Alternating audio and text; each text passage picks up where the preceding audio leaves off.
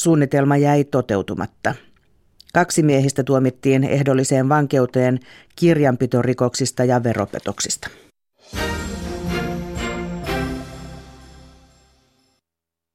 Yle Radio Suomi, ajan tasa.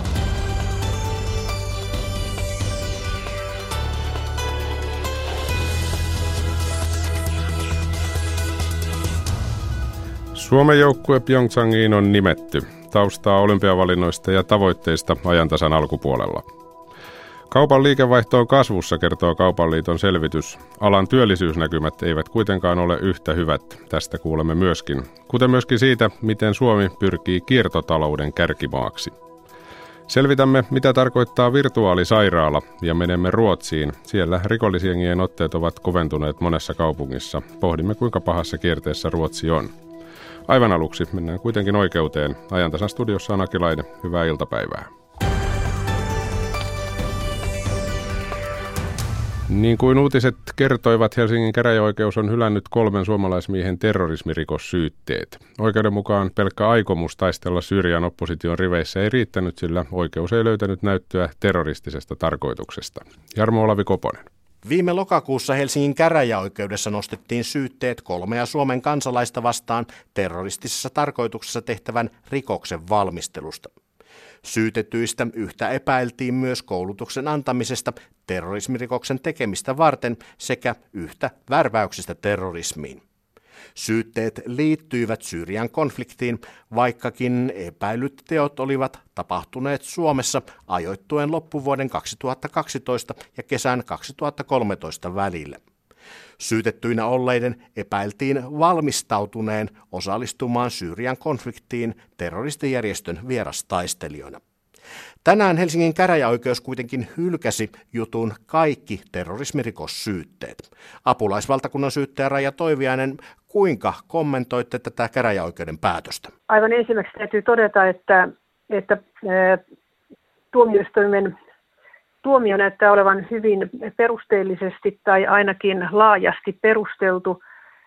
Itselläni on ollut mahdollisuus vain hetki tähän tutustua, että ihan ensimmäiseksi luonnollisesti täytyy lukea tämä huolella läpi.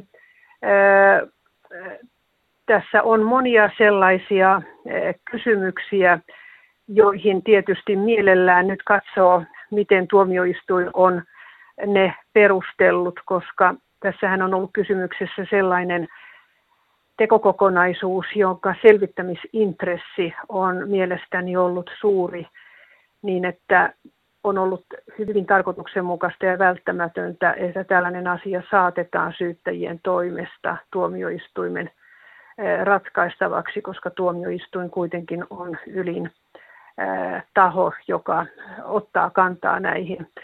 Mutta tässä vaiheessa, kun en nyt ole ennättänyt perehtyä täydellisesti tähän näihin perusteluihin, niin on vaikea sanoa, mistä se on jäänyt kiikastamaan, mutta näyttää kuitenkin, että siinä on keskitytty juuri siihen, että ei ole ollut riittävästi näyttöä tällaisen yksityiskohtaisen sopimuksen ja suunnitelman laatimisesta ja että teot eivät olisi tehty terroristisessa tarkoituksessa.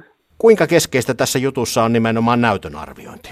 Se on hyvin keskeistä, koska terrorismirikosten ihan olennainen tunnusmerkistötekijä on juuri tämä, että kyetään osoittamaan erinäiset teot, jotka tuossa mainitussa rikoslain 34a-luvussa kuvataan terroristisiksi teoiksi, että ne ovat tehty terroristisessa tarkoituksessa ja sellaisen osoittaminen täytyy kyetä luonnollisesti näyttämään. Syytekynnys tässä on ilman muuta ylittynyt, mutta nyt tuomioistuin on harkinnut toisella tavalla kuin miten syyttäjänä ajattelin sitä. Tuomitsemiskynnys ei näytä nyt riittäneen, mutta tämä, kuten mainitsittekin, niin tämä tunnusmerkistötekijä, terroristinen, terroristinen tarkoitus täytyy kyetä näyttämään, jotta syyte, syyte menestyisi. Kuinka paljon kansainväliset sopimukset sitten velvoittavat Suomea, että tämän tyyppistä lainsäädäntöä on ja sitten vastaavasti syyttäjän täytyy niihin puuttua ja tuomioistuimissa täytyy tämän tyyppisiä juttuja käsitellä?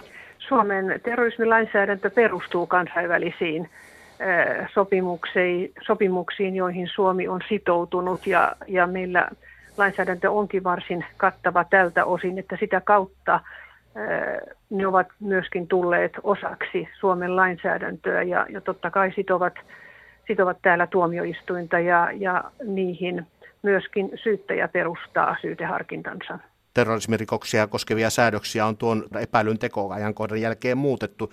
Jos tätä juttua tarkasteltaisiin nykyisen voimassa olevan lainsäädännön mukaan, olisiko asetelma teidän mielestä kenties toinen? Ilmeisesti viittaatte tässä nyt tähän matkustamiseen. Joo, kyllä, kyllä.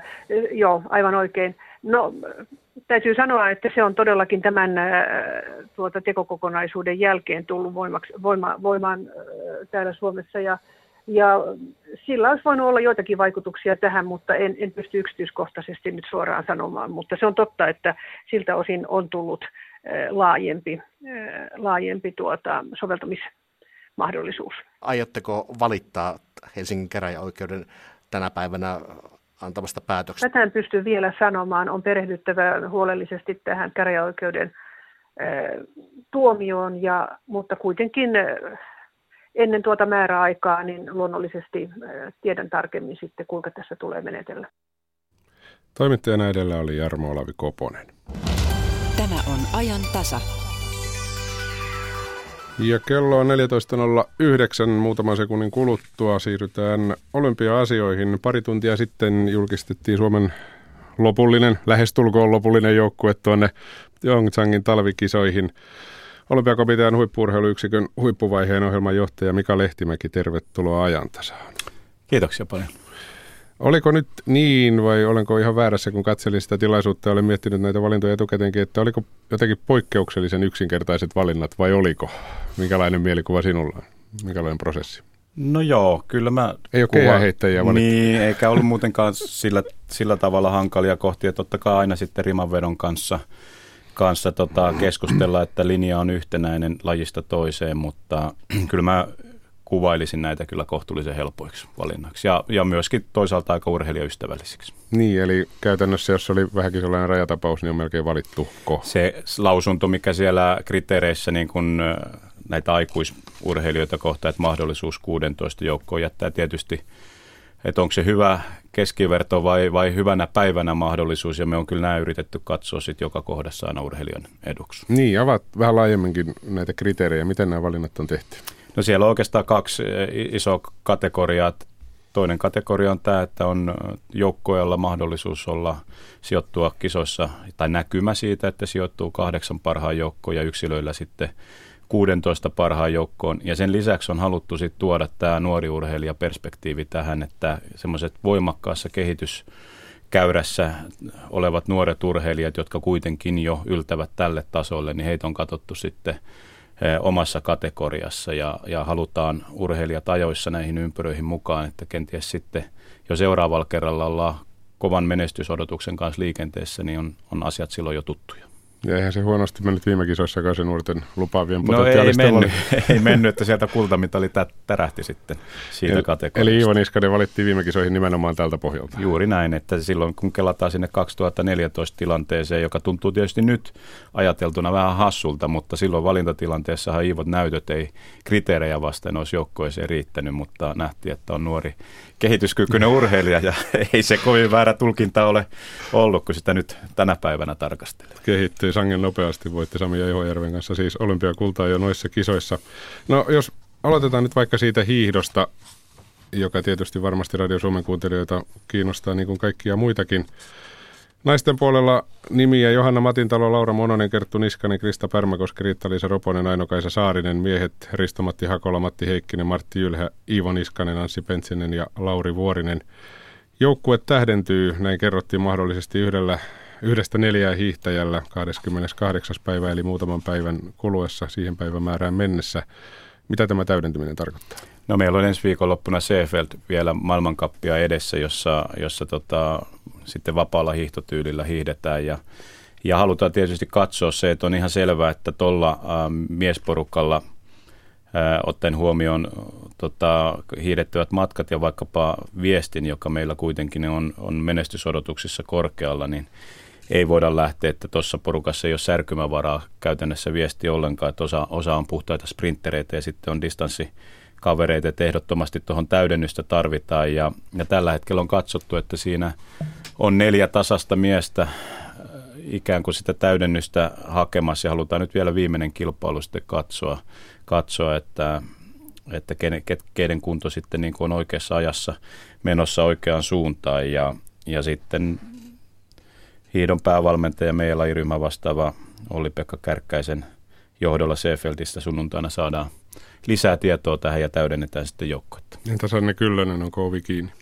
No ovi ei missään nimessä ole Annen kohdalla kiinni. Annen kohdallahan tilanne on se, että tämä mahdollisuus sijoittua 16 joukkoon jo sinällään täyttyisi tällä hetkellä, mutta, mutta onko hiihdettävää matkaa? Meillä on niin kova, kova toi naisporukka tuossa ja, ja kun tiedetään, että todennäköisesti Krista ja, ja Kerttukin lähes kaikki matkat varmaan tuolla hiihtää, niin, niin halutaan Annelta vielä sellainen näyttö, joka, joka olisi niin vahva, että, että hänelle varmasti löytyisi sitten kilpailus tai kisoissa myöskin töitä niin sanotusti. Ja, ja tota, se on nyt varmaan se ensi viikonlopun iso asia sitten hänen kohdallaan. Niin, tämä onkin mielenkiintoinen asia nimenomaan maastohiidossa. Taitaa olla niin, että tämä valintatilanne oli vielä aika helppo ja ne ongelmat lainausmerkeissä miettimiset ovat sitten edessä siellä kisoissa, kuka hiihtää mitäkin.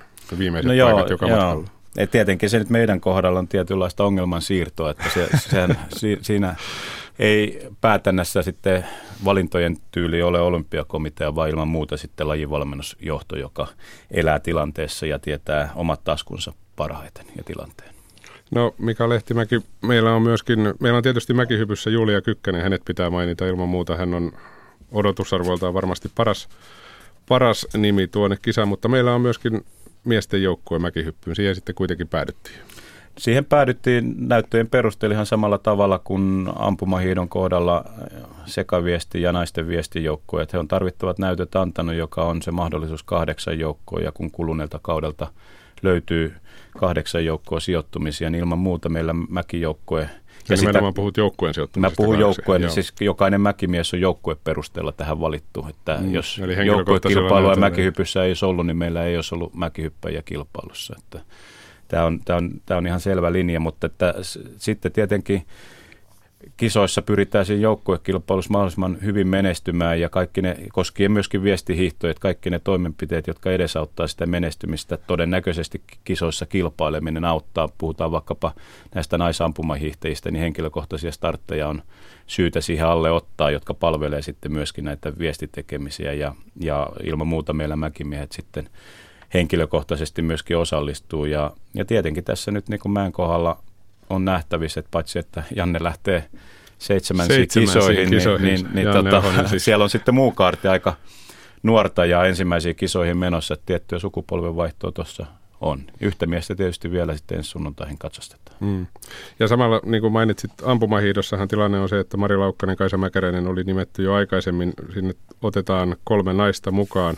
Meillä Lehtonen, Suvi Minkkinen ja Laura Toivanen ja miesten puolella kolme miestä, eli Tuomas Kröman, oli Hiidensalo ja Tero Seppälä ilmeisesti nimenomaan viestejä ajatellen. Nimenomaan, että meillähän oli Sotsissa ikävä tilanne sikäli, että kun oltiin neljän urheilijan – joukkoilla sekä yhdistetyssä että, että ampumahiidon viestissä ja tuli sairastumistapauksia, niin silloin jäi lajit kokonaan suorittamatta. Ja nyt halutaan kyllä varmistaa se, että, että näihin joukkuekilpailuihin meillä on sitten nimetty viisi urheilijaa ja varmasti se tarkoittaa tuossa, että tiedetään, että esimerkiksi miesampumahiihtäjät on urheilu koko kauden kovin tasaisesti ja vähän ristiin, ristiin toinen toisiaan voittajan, niin mä uskoisin, että vielä kisapaikalla katsotaan, että ketkä näistä kolmesta sitten – on ne kaksi, jotka siinä sekaviestissä urheilee.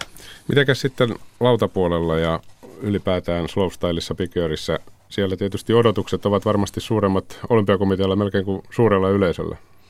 No joo, lumilautailu, jos otetaan siinä, me, meillä on erittäin vahva joukko ja valinnat oli erittäin helpot, että, että tota, Pikeeri ja slope, slope menee, menee tota yhdessä, että sama joukkue pitää nimetä molempiin ja meillä on erittäin vahva, mielenkiintoinenkin joukkue mun mielestä, että Peetu Piiroisen olympiamitalistin kokemus siellä ja sitten ensikertalaiset Kalle Järvilehto ja Rene Rinnakangas, jotka on molemmat jo maailmankapeissa menestynyt erittäinkin korkealle, että eivät ole ainoastaan nuoren urheilijan statuksella, vaan, vaan ilman muuta potentiaalisia menestyjiä siinä. Ja, ja sitten Janne Korpin, Markus Malin, Roope Tonteri tuovat kokemusta siihen joukkoon. Musta siinä on hieno, miksi sitä tota, tulevaisuutta ja jo menestynyttä kaartia. Ehkä sitten näiden valintojen se pieni pettymyksen aihe, että kyllä meillä niin kuin noista rinnelajeista freestyle ja alppi, niin väki väheni verrattuna Sotsiin, että jos me oltiin freestylin kohdalla kymmenellä urheilijalla liikkeellä vielä Sotsissa ja tällä kertaa valittiin siis joukkueeseen kaikki, ketkä paikan olivat saaneet, että tänne enempää meillä ei ollut paikkojakaan eikä mahdollisuuksia valita, kun tällä hetkellä kolme urheilijaa sitten freestyle. Mm, ja Alppihiidossa Andreas Ruumar ainoana. Oli ainoa, yksi ainoa miespaikka. Että ja sanotaan tähän väliin, ettei unohdu, että Yle Uutisten nettisivulta yle.fi osoitteesta tietysti joukkuetta voi käydä kokonaisuudessaan katsomassa. Kokonaisuushan on sen näköinen, että 15 lajia tuolla Pyeongchangissa kisaillaan. Suomalaisia on 11 mukana ja sitten kun mietitään, että missä ei ole, niin ne ovat ne kelkkailun kolme lajia ja short track eli lyhyen radan luistelu. 97 urheilijaa kaiken kaikkiaan ja sitten tietysti muutama täydennys, niin kuin tässä on todettu, saattaa tulla.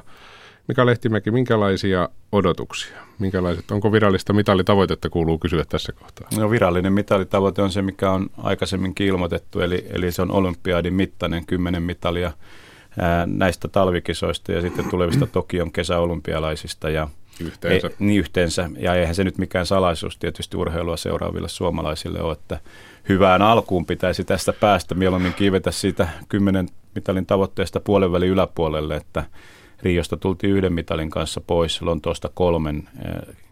Kesällä, kesäkisoissa se variaatio varmasti on jotakuinkin tuota luokkaa ja, ja, ja kun edellisellä olympiadilla saatiin se kuusi yhteensä, niin kyllähän tuo kymmenen on tavoitteena kova, mutta toisaalta meillä on varsinkin nyt lähtevässä joukkueessa sitä leveyttä, jossa voidaan useammasta lajista kyllä mitalikantaan päästä. Mm, sinulla on itselläsi hyvinkin tarkat seurannat siitä, että keneltä tai minkälaiselta määrältä urheilijoilta voi mitäkin odottaa. Minkälaiset tilastojen näkymät tällä hetkellä ovat? No joo, me tietysti seurataan suomalaisen urheilun tilaa erilaisilla mittareilla ja seurataan talviurheilussa jokaisen olympiakomitean tuen ja tuelle pyrkivänkin urheilijan jokaista kilpailua ja sit, sitä kautta sitten vähän tämmöisen ehkä tylsän armottoman tilastollisesti ilman tunteita katsotaan sitten sitä til, tilannetta ja, ja mitalimahdollisuuksia, että mä on kovasti markkinoinut sitä, että jos suomalainen urheilukansa ja me, me, me suomalainen urheiluväki osattaisiin kääntää se odotussana mahdollisuudeksi, niin me puhuttaisiin ehkä urheilijoiden kielellä paremmin, että on, on hienoa, että meillä on urheilijoita, joilla on mitalimahdollisuuksia.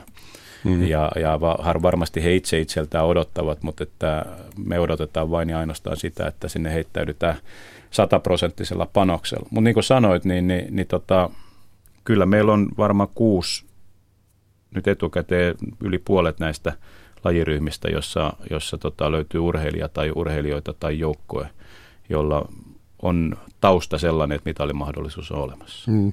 Olet tehnyt tilastoja edellisistä kisoista siihen nähden, että mikä on ollut mahdollisuus päästä 16 joukkoja ihan tuonne pallille asti. Miten vertailet aikaisempiin kisoihin, miltä se siihen nähden näyttää? No kyllä me ollaan menty tämä koko olympiadi Sotsin kisoista nyt, nyt, nyt tota Pyeongchangiin lähtevään joukkoeseen, niin me ollaan menty talviurheilun puolella sellaiseen tasaiseen hyvää loivaa ylöspäin osoittavaa käyrää, että Sotsin ennuste samalla tavalla laskettuna oli 4,7 ja nyt ollaan 6,45 ja se kertoo tietysti siitä, että meillä on isompi rypäs niitä urheilijoita, joille se mitali ja pistesijan mahdollisuus on, on ihan relevantti. Ja se on minun mielestä oikeastaan niin kun itse tässä henkilökohtaisesti omassa toimenkuvassa tarkastelen Suomi-urheilua, niin se on, se on tota, relevantimpi mittari, että me ollaan tulosseurannalla saatu näitä urheilijoita sille kynnykselle, että se päivän onnistuminen on aina sitten niin herkässä.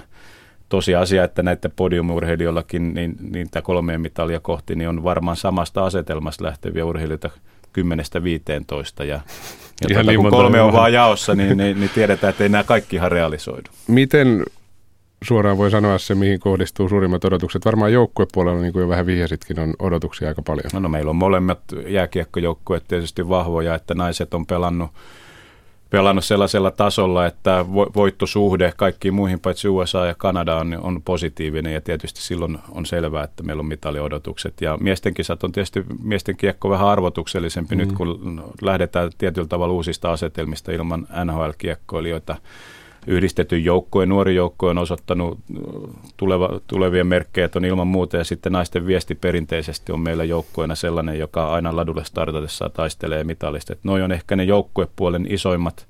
Totta kai sitten sieltä vähän ehkä taustalta pari sprintit on, on me, meillä sellaisia ja kurling jo sinänsä kisoihin päästessä on kahdeksan joukossa, että siellä on vain kahdeksan joukkoa, että se on meidän varmin piste siellä toistaiseksi. Niinpä. Ja kurlingin puolelta miesten edustaja Tomi olikin täällä studiossa tai haastattelussa ajantasassa tovi sitten. Eli kaiken kaikkiaan tietysti niin kuin tässä vaiheessa pitää ollakin, niin optimistinen olet, kun lähdetään kohti kisoja viimeisiä hetkiä menemään. No, erittäin optimistinen, erittäin innostunut ja, ja tota, mä tiedän, että meillä on, on hyvä joukkue ja, ja tota, meidän, jotka ei siellä lappurinnassa olla, niin meidän tehtävä on tietysti kaikin mahdollisin tavoin auttaa urheilijoita toteuttamaan unelmia kisossa. Toivotaan, että mahdollisimman moni unelma toteutuu. Mika Lehtimäki, kiitoksia. Kiitos paljon. Pyöreä pöytä on kuin aitan pololla kulkeva emäntä. Kiihkeä, hauska ja aina valmis väittämään vastaan. Ei, ei, ei tällä keräämään sellaisia sun... Siis tota, kaikki, kaikki näitä. Siis sinä mä olen aivan kauhuissani. Mä olen ylipäätänsä kauhuissani tästä tilanteesta, että ollaan nyt tässä tämmöisessä tilanteessa. Pyöreä pöytä. Pelkkää puhetta keskiviikkoisin kello 17.30. Yle. Radio Suomi. Kello on 14.23. Tässä lähetyksessä kohta ihan tuota pika itse asiassa uutta tietoa kaupan alan näkymistä ja siitä, miten Suomi pyrkii kiertotalouden ykkösmaaksi. Selvitämme myös, miten toimii virtuaalisairaala ja menemme Ruotsiin, siellä kun tuo väkivalta tuntuu vain yltyvän. Tämä on ajan tasa. Reipastunut talouskasvu kiihdyttää myös vähittäiskauppaa tänä vuonna, näin ennakoidaan kaupan alalla. Kaupan kasvua syövät kuitenkin ulkomaiset nettikaupat, jotka kilpailevat kuluttajien euroista. Kauppa myös työllistää aikaisempaa vähemmän työntekijöitämme. Työntekijöitä. Studiossa on nyt toimittajamme Johanna Östman. Johanna, olit kuuntelemassa kaupan alan arvioita tulevaisuuden näkymistä. Voiko nyt sanoa, että suomalaiset kuluttavat entistä enemmän, kun talous on monenkin mittarin mukaan nousussa ja kääntynyt vahvaan nousuun? Kyllä, kaupan alalla arvioidaan, että talous kasvaa nyt nopeimmin finanssikriisin jälkeen, mikä tarkoittaa, että myös kaupan ennakoidaan kasvavan nopeimmin sitten finanssikriisin, kun kotitalouksien ostovoima kasvaa. Ja kaupan liitto ennakoi, että vähittäiskauppa kasvaa noin kahden prosentin luokkaa tänä vuonna, tukkukauppa saman verran. Kasvua on kuitenkin kaupan alan oman arvion mukaan vain maltillisesti varsinkin kun otetaan huomioon, että talouden odotetaan kasvavan tuon reippaan kolmen prosentin vauhtia ja mihinkään kaupan huippuvuosien kasvuvauhtiin, eli ennen vuoden 2008 finanssikriisin noin 5 prosentin kasvuvauhtiin ei enää päästä. Näin arvioidaan kaupan liitossa. Finanssikriisi muutti suomalaisten ostokäyttäytymistä. Nyt katsotaan entistä tarkemmin, mitä ostetaan ja mistä ostetaan. Ja vuoden 2010 jälkeen ulkomaiset verkkokaupat ovat nousseet varteen otettaviksi kilpailijoiksi kotimaiselle kaupalle. Kuunnellaan, miten verkkokaupan merkitystä tässä muutoksessa arvioi Kaupan liiton pääekonomisti Jaana Kurinoja. Se, että kuinka paljon suomalaiset ostaa verkosta niin ulkomailta kuin Suomestakin, niin sen suhde siihen erikois- ja tavaratalokaupan arvonlisäverolliseen liikevaihtoon on lähes 20 prosenttia. Mikä on näiden ulkomaisten verkkokauppojen osuus? Viime vuoden tietojen perusteella pikkusen runsas 40 prosenttia verkkokauppaostoksista tehtiin ulkomailta. Voiko sanoa, että suomalaisen kaupan elintila on pysyvästi kaventunut näiden ulkomaisten, tämän ulkomaisen kilpailun vuoksi? Mä en oikeastaan tiedä, että onko elintila kaventunut, mutta kilpailu on koventunut. Kuinka tärkeää verkkokauppa, osaaminen tai verkkokaupan pitäminen on kaupan alalla tällä hetkellä?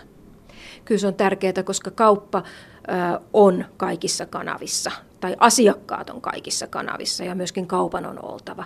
Mutta ei ole enää sellaista, että puhdas verkko, vaan että on erilaisia kanavia, asiakas tekee etukäteen mietintää, hankkii, hankkii tietoa verkosta, menee kivijalkaan, voi tehdä tilauksen kivijalassa tai verkossa, voi noutaa sen jostain muualta, hakee jälkikäteen tietoa taas uudestaan. Eli siellä on niin kuin kaikki kanavat käytössä ihan sulassa sovussa ja sikin sokin.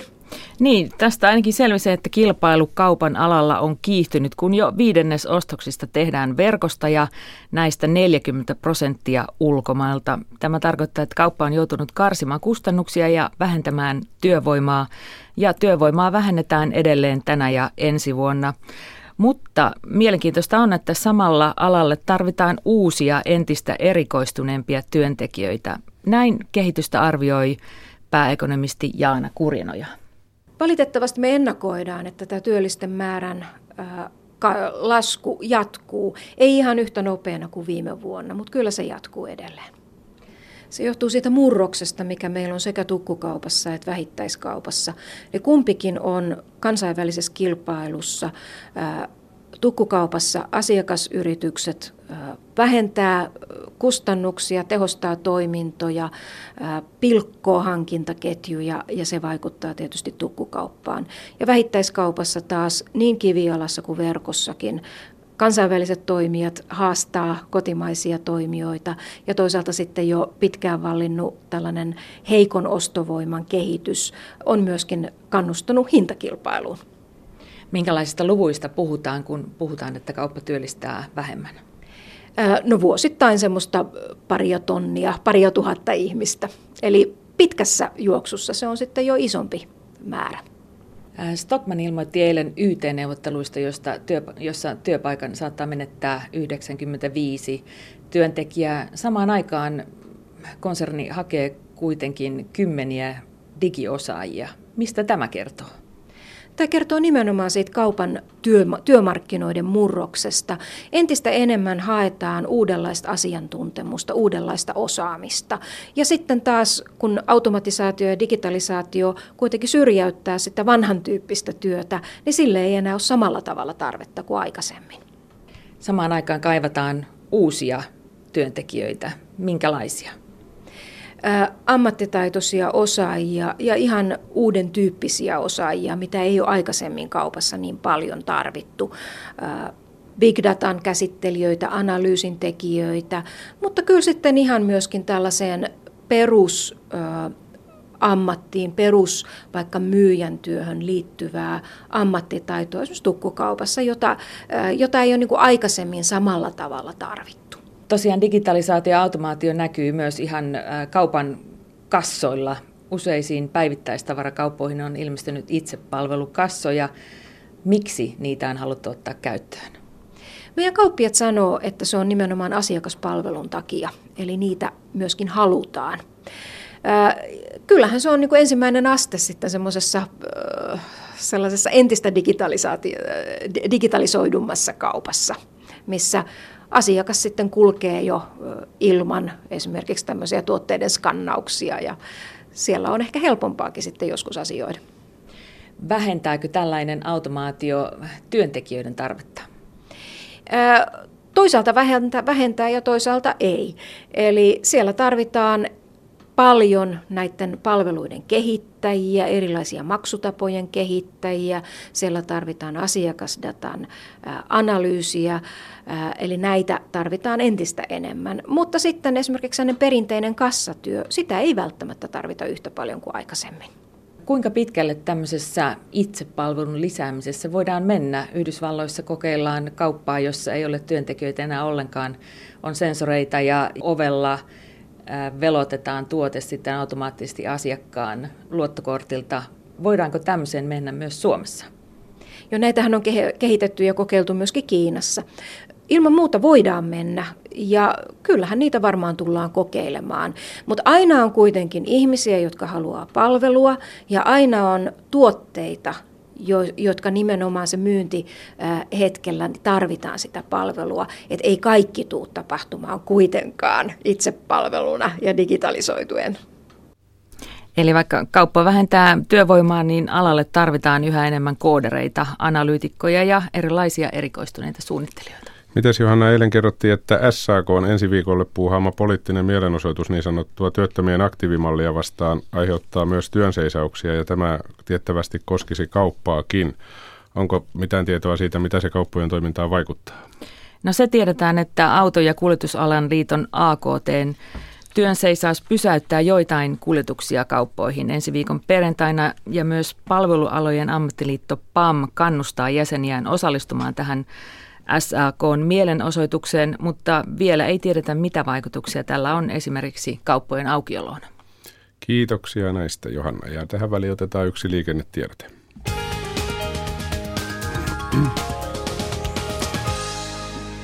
Erikoiskuljetus Pohjanmaalla, eli välillä Vaasa, Kristiinan kaupunki. Kuljetus liikkuu tänään kello 15 ja 18 välillä reitillä tie 6741 Översundom. Siis Vaasa, Kristiinan kaupunki välillä erikoiskuljetus liikkuu tänään kello 15 ja 18 välillä reitillä tie 6741 Översundom.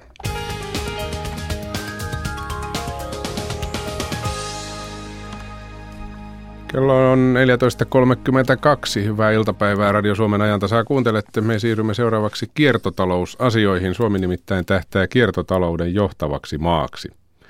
Kokeileva Suomi kärkihankkeessa on rahoitettu kiertotalouden kokeiluja esimerkiksi asumisesta, liikkumisesta tai ruoan valmistuksesta.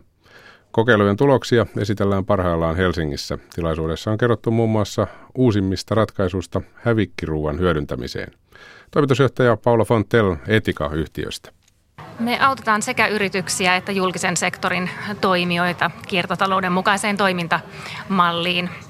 Yrityksille se on enemmän tämmöistä kiertotalouden liiketoimintamallien ja palvelukonseptien kehittämistä ja julkisella puolella sitten mietitään, miten esimerkiksi kaupungit voi omalla toiminnallaan edistää kiertotalouteen siirtymistä. Kertoisitko hieman tästä kärkihankkeesta, että mistä tässä on kyse, mitä te tässä etsitte? Kiertotalous on yksi hallituksen fokusalueita ja, ja kärkihankkeita ja valtioneuvoston kanslialla on tämmöinen kokeilun paikka.fi, mikä on tarkoitettu erilaisille kokeiluhankkeille. Ja tässä kiertotalouden kokeiluhankkeessa meillä on ollut syksyn aikana sparrattavana 20 pienkokeilua, jotka edistävät kiertotalouteen siirtymistä eri teema-alueilla. Ja ne teema-alueet on asuminen, liikkuminen ja ruoka. Toki mukaan on päässyt muutamia muitakin kiertotalouden näkökulmasta mielenkiintoisia kokeiluja. Eli semmoista ruohonjuuritason muutosta täällä pusketaan näillä kokeiluilla eteenpäin. Millaisia mahdollisuuksia asumiseen liittyy? No, asumisessa on paljon erilaisia mahdollisuuksia, toki ihan sieltä niin kuin rakentamisen ratkaisuista ja jopa kaavoituksestakin lähtien tukea er, sitä kiertotalouden mukaista elämäntapaa.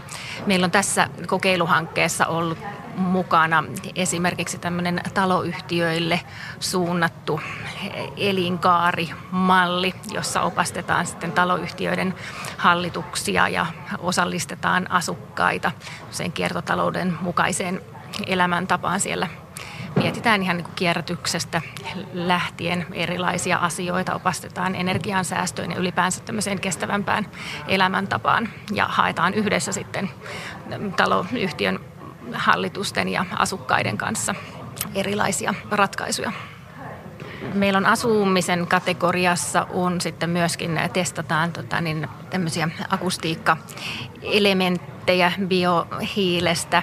Voisiko ne parantaa sisäilmaongelmia? Siellä tehdään ihan laboratoriotestausta tämän kokeilun aikana ja sitten ehkä ei pelkästään asumiseen, mutta vähän laajemminkin tämmöiseen elämäntapaan liittyvä kiinnostava kokeilu on ruohonjuuritason muutos, jossa mietitään, että miten voidaan kansalaisia ja asuin alueen asukkaita osallistaa ja aktivoida tämmöiseen kestävään elämäntapaan ja, ja niin kuin joko oman työnsä tai, tai vaikka harrastusten kautta tai muuten, että miten, miten ihmiset voivat olla mukana tässä muutoksessa ja se on kyllä tosi, tosi tärkeää, koska sieltä meidän normaalien toimintatapojen muutoksestahan se pitää lähteä, että päästään pois tästä kertakäyttökulttuurista kohti semmoista kestävämpää elämäntapaa.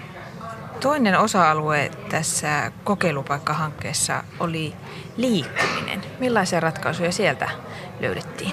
Liikkumiseen tuli hyvin, hyvin paljon tota, niin, sähkö autoihin ja, ja liikkumiseen ja autojen jakamiseen liittyviä kokeiluja. siellä on Lappeenrannassa sekä, sekä Keravalla niin on tämmöiset kokeilut, jossa halutaan kaupungin omistamia autoja jakaa kaupunkilaisten ja kuntalaisten käyttöön sitten sillä ajalla, kun ne liikkumisvälineet ei ole kaupungin omassa käytössä.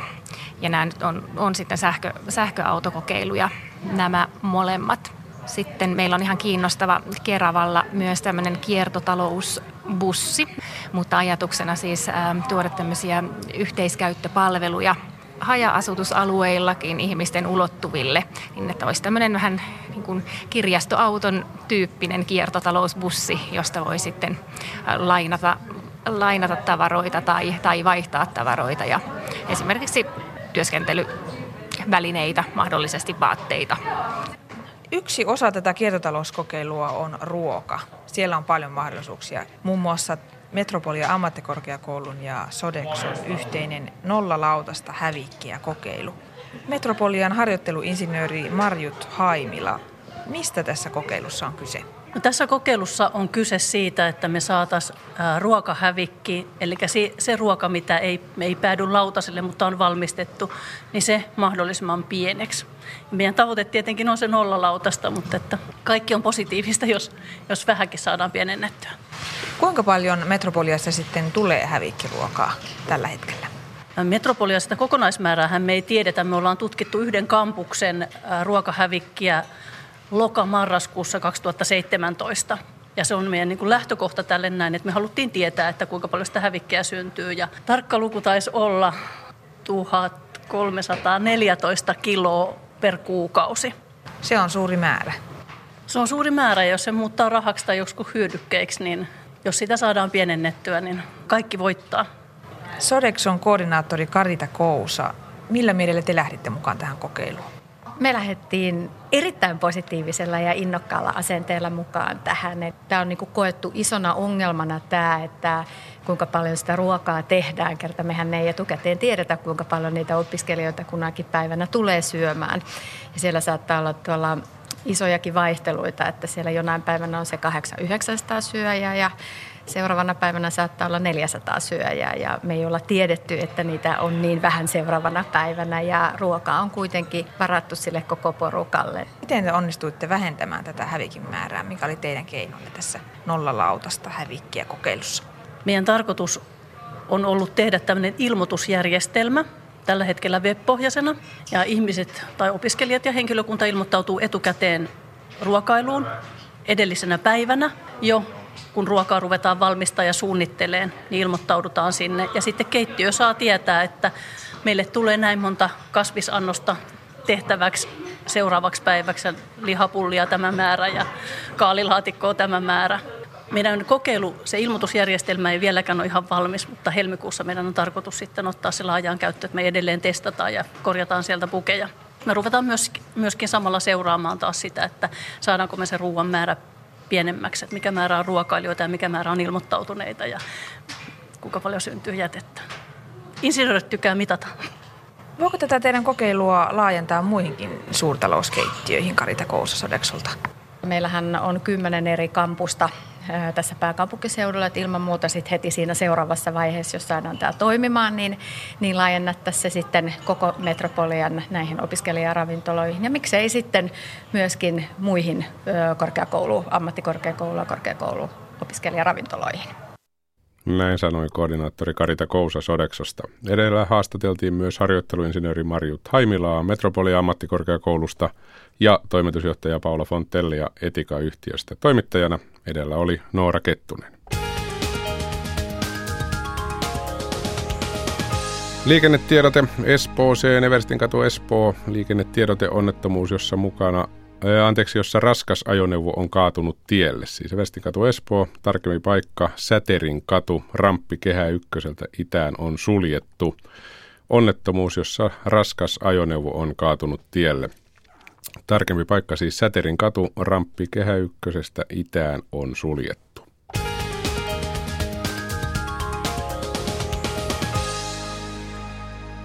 Niinhän se menee, että lääkäri tutkii ihmistä henkilökohtaisesti ja sillä perusteella tiedetään vaiva ja miten se vaiva olisi tarkoitus hoitaa. Näin on pitkään ollut, mutta pikkuhiljaa on yleistynyt myöskin se, että tutkimus ja hoito tapahtuukin puhelinta ja nettiä käyttämällä tai niin kuin nykyään tavataan sanoa virtuaalisesti. Samaan aikaan vakuutusyhtiöt ovat ryhtyneet terveydenhoitoalalle ja siten oikaisseet hoitoketjua. Kehityksen jatkeena tänään aukesi vakuutusyhtiön virtuaalisairaala. Meillä on puhelimessa nyt Lähitapiolan terveysjohtaja Jani Tikkanen. Jani, hyvää iltapäivää. Hyvää iltapäivää. Mikä ihme on virtuaalisairaala? Virtuaalisairaala on tapa, tämmöinen matalan kynnyksen kontaktipiste meidän asiakkaille, Lähitapiolan asiakkaille hoidattaa terveyteen liittyviä vaivoja ja huolia. Ja käytännössä toimii kuten mikä tahansa lääkärikeskus, mutta tapahtuu etänä.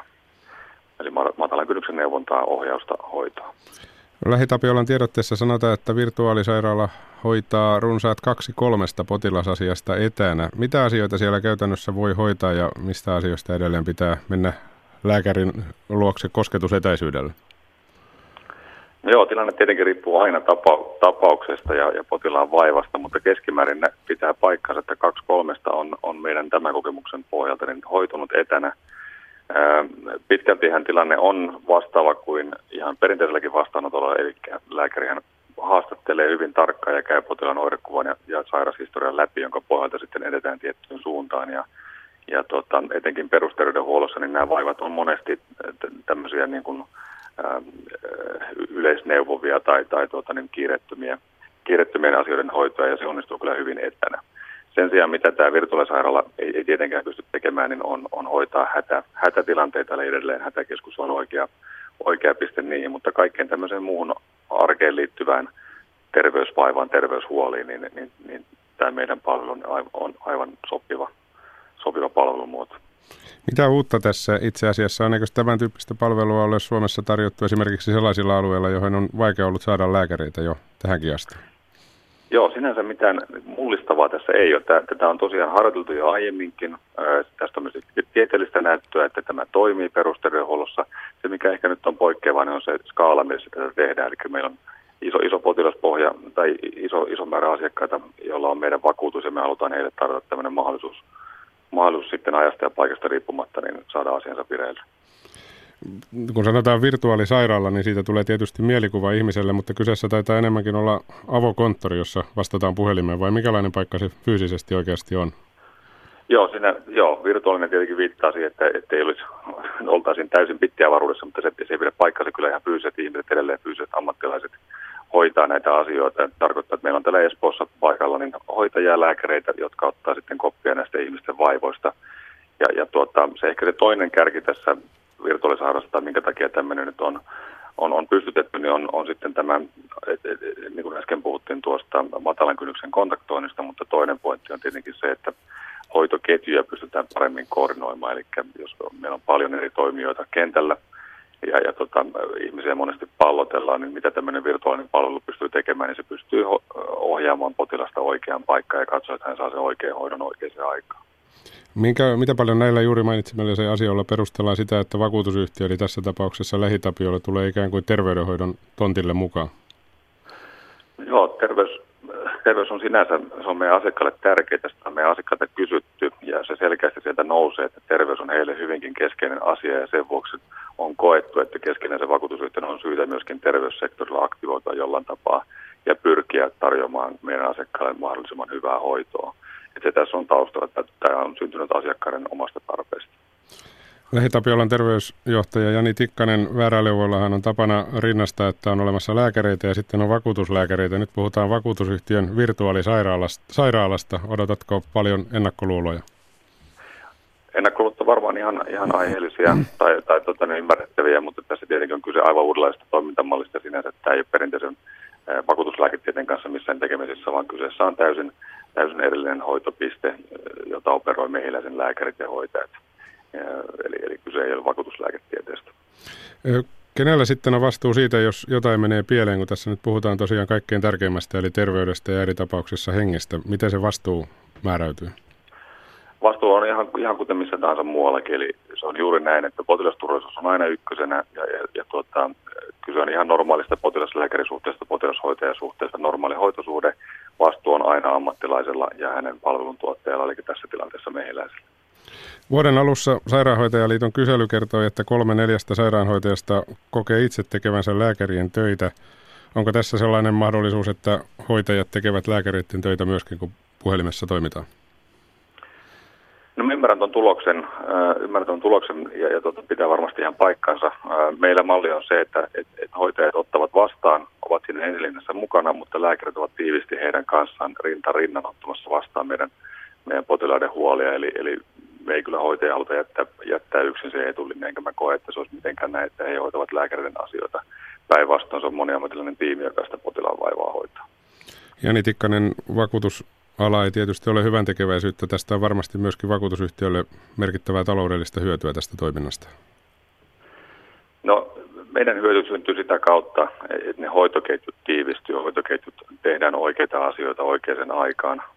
Hoito on hoito pohjautuu näyttöön, me saa lisättyä vaikuttavuutta. Että sitä kautta tietenkin myöskin vakuutusyhtiö hyötyy ja myöskin vakuutusyhtiön asiakkaat.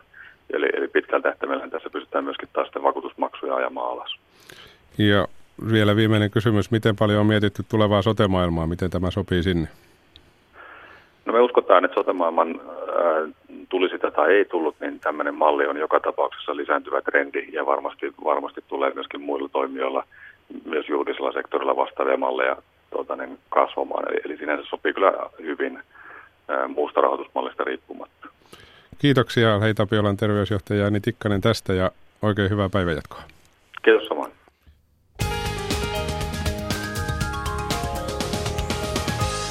Kaksi liikennetiedotetta tie 7 eli Porvoon väylä Helsinki, ensitiedote liikenneonnettomuudesta, tarkempi paikka Östersundomin liittymä. Siis tie 7 eli Porvoon väylä Helsinki, ensitiedote liikenneonnettomuudesta, tarkempi paikka Östersundomin liittymä.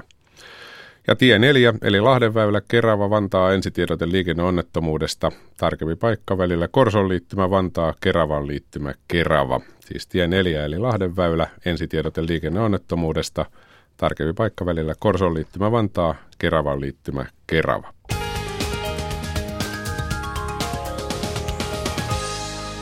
Sitten mennään Ruotsiin. Ruotsissa rikollisjengien otteet ovat koventuneet ja ampumiset laittomilla aseilla yleistyneet niin Tukholmassa, Göteborgissa kuin Malmössäkin. Kirjavaihtajamme Riikka Vuosukainen sanoo, että Ruotsi erottuu nyt selvästi muista Pohjoismaista ja tilanne on paljon esillä Ruotsin tiedotusvälineissä. No kyllä esillä hyvinkin paljon mediassa, koska äh, tammikuun puolivälin mennessä esimerkiksi oli jo seitsemän uutta ampumistapausta. Ja Selenin turvallisuuskokouksessa tämä asia on ollut esillä. Samoin parlamentissa kevään ensimmäisessä puheenjohtajaväittelyssä sekä pääministeri Stefan Löfven että, että oppositiojohtaja Ruotsin kokoomuksen puheenjohtaja Ulf Kristersson keskittyivät nimenomaan juuri tähän jengirikollisuuteen ja ampumistapaukseen. Ja Kristersson totesi tylysti, että tilanne oli, on kuin olisi sota Debatin jälkeen sitten pääministeri Löven sanoi toimittajille, että hän ei sulje pois sotilaiden käyttämistä jengirikollisia vastaan, mutta hän joutuu sitten selittämään samana päivänä, että eihän nyt ihan sitä tarkoittanut. Että jonkinlainen vastaus pääministeriltä, joka ehkä myös kertoo tämän tilanteen hankaluudesta ja vakavuudesta Ruotsissa. Kun sanotaan, että rikollisjengien otteet ovat koventuneet entisestään, niin mitä se käytännössä tarkoittaa? No, tämähän on pitkään, siis vuosia jatkunut kehitys, mutta nämä viimeaikaiset tilastot on todella karuja eurooppalaisittain. Ja Ruotsi erottuu muista Pohjoismaista. 300 ampumistapausta, viime vuonna yli 40 kuollutta, käytetty laittomia aseita, käsikranaatteja, räjähteitä. Ja vain noin kolmannes näistä tapauksista on pystytty selvittämään. Nämä jengiläiset ampuvat toisiaan, mutta myös poliiseja kohti, kuten viimeksi viikko sitten, kun Malmöön poliisitalon edessä räjähti. Tämä ei ole kohdistunut sivullisiin juuri lainkaan, mutta, mutta kaksi viikkoa sitten maanalaisen ohikulkenut mies poimi käsikranaatin maasta siis sunnuntaina ja kuoli koodissa tukholmalaisessa lähiössä. Et tutkijat puhuvat jengisodasta ja huumekaupan revireistä, mutta, mutta he puhuvat myös jengiläisten, tällaisten nuorten miesten kulttuurista, jossa motiivit vaihtelevat, mutta heillä on alhainen kynnys selvittää välejään aseilla. Tämä ongelma, niin kuin totesit, on jatkunut vuosia, niin kuinka vaikea asia, asia tämä on ruotsalaispoliitikoille esimerkiksi? Tämä on hankala monella tapaa. Poliitikot ei ole puhuneet näistä asioista suoraan, koska he pelkäävät, että tämä vastakkainasettelu yhteiskunnassa kovenee ja toisaalta, että maahanmuutto vastaa sitten ruotsidemokraattien kannatus kasvaa. Ruotsissa on nimetty yli 50 niin sanottua utsatta områden, eli haavoittuvaa aluetta, niin kuin se käännös on, mutta viranomaiset jo kutsuvat niitä niin. Mutta toimittajana mä kutsuisin niitä ongelmalähiöiksi ja niihin keskittyvät juuri nämä ampumistapaukset. Vaikeimmat lähiöistä on suurissa kaupungeissa, kuten Tukholmassa, Malmössä ja Göteborgissa ja yhteistä – Valtaosalle asukkaista on maahanmuuttajuus, korkea työttömyys ja alhainen koulutustaso. Maahanmuuttajien työttömyys Ruotsissa on 23 prosenttia, kun muilla ruotsalaisilla se on 4 prosenttia. Eli näissä lähiöissä puuttuu tulevaisuuden usko. Ja nimenomaan näitä nuorilta miehiltä esikuviksi ja vaihtoehdoksi sitten on noussut nämä rikollisjengit ja niiden johtajat. Ja Ruotsissa on vaalivuosi, ja kiinnostavaa siitä kannattaa tämä rikoksen ehkäisyneuvoston Proon selvitys siitä, että ruotsalaisten huoli rikollisuudesta on kasvanut, mutta samalla ruotsalaisten luottamus poliisin ja oikeuslaitokseen on heikentynyt. Ja poliittiset puolueet on nyt yhtä mieltä siitä, että no nyt tähän vuosien kehitykseen ja viime aikoina pahentuneeseen tilanteeseen on tultava stoppi ja poliisille on myönnetty enemmän rahaa kuin 20 vuoteen.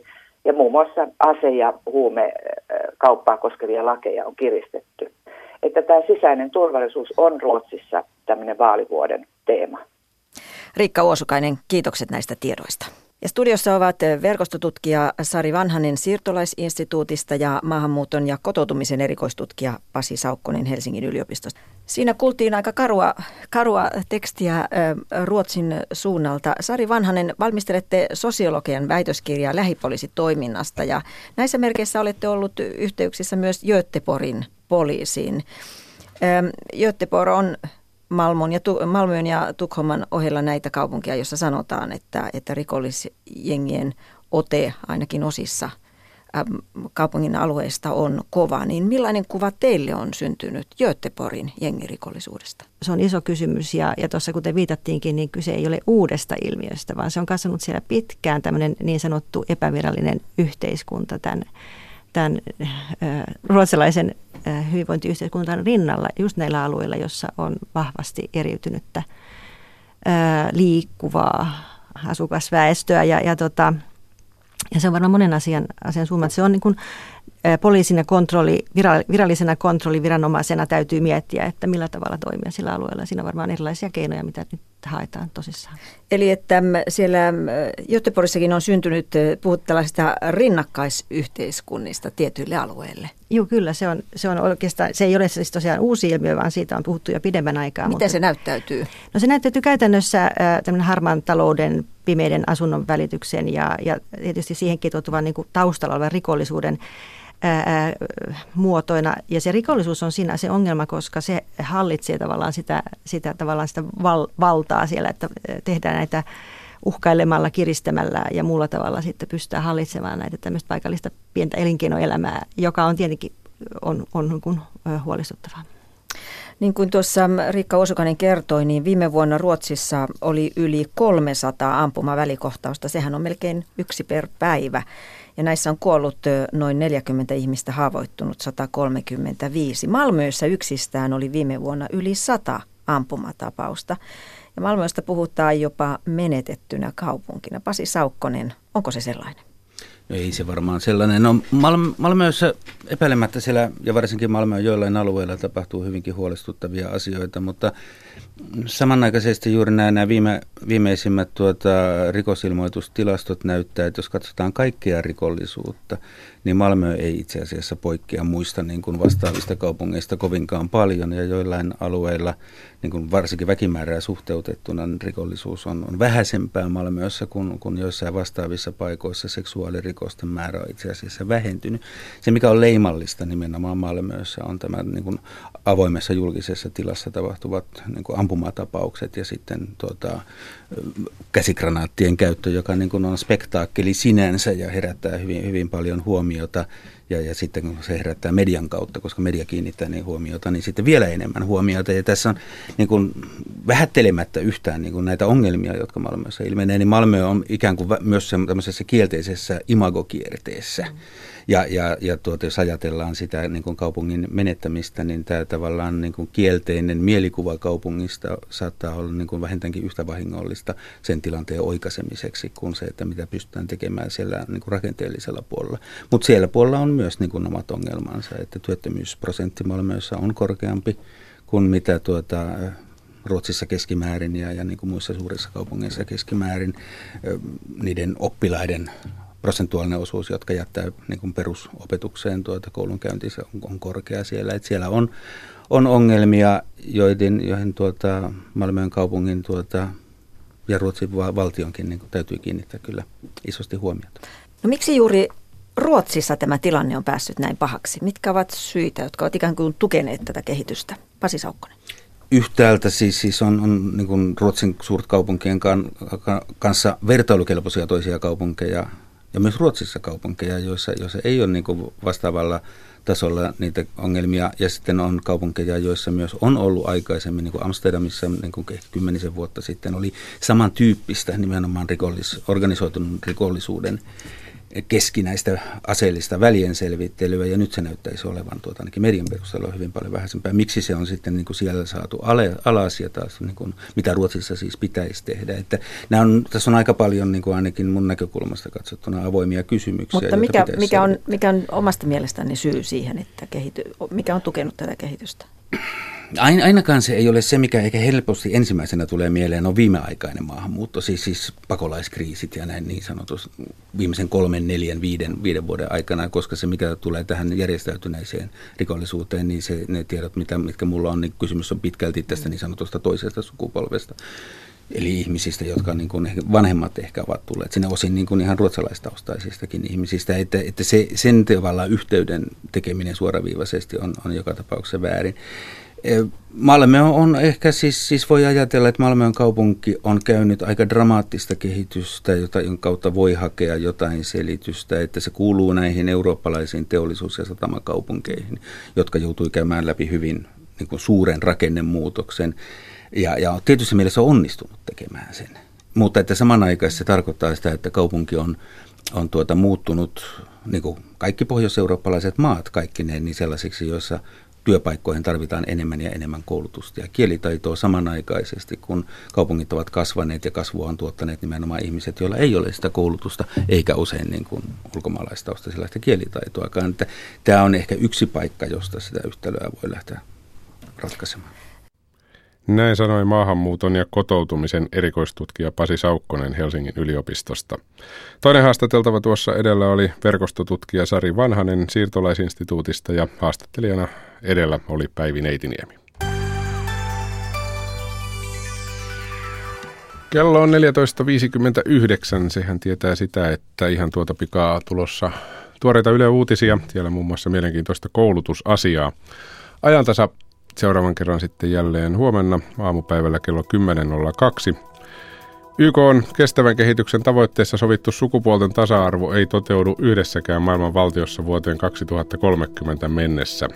Plan International varoittaa maailman talousfoorumin alla. Plan esittää Davosiin kerääntyville talousvaikuttajille kuutta toimea, jolla tasa-arvokuilua voidaan kaventaa. Ja näistä tulee aamulla kertomaan Plan International Suomen pääsihteeri Ossi Heinänen. Ja huomenna puhutaan myöskin vuodesta 1918, joka on yksi Suomen historian kipukohdista edelleen. Siitä asiaa Lasse Lehtinen saapuu iltapäivän lähetykseen huomenna vieraaksi. Siitä siis huomenna lisää, mutta nyt kello tulee 15. Akilainen kiittää seurasta.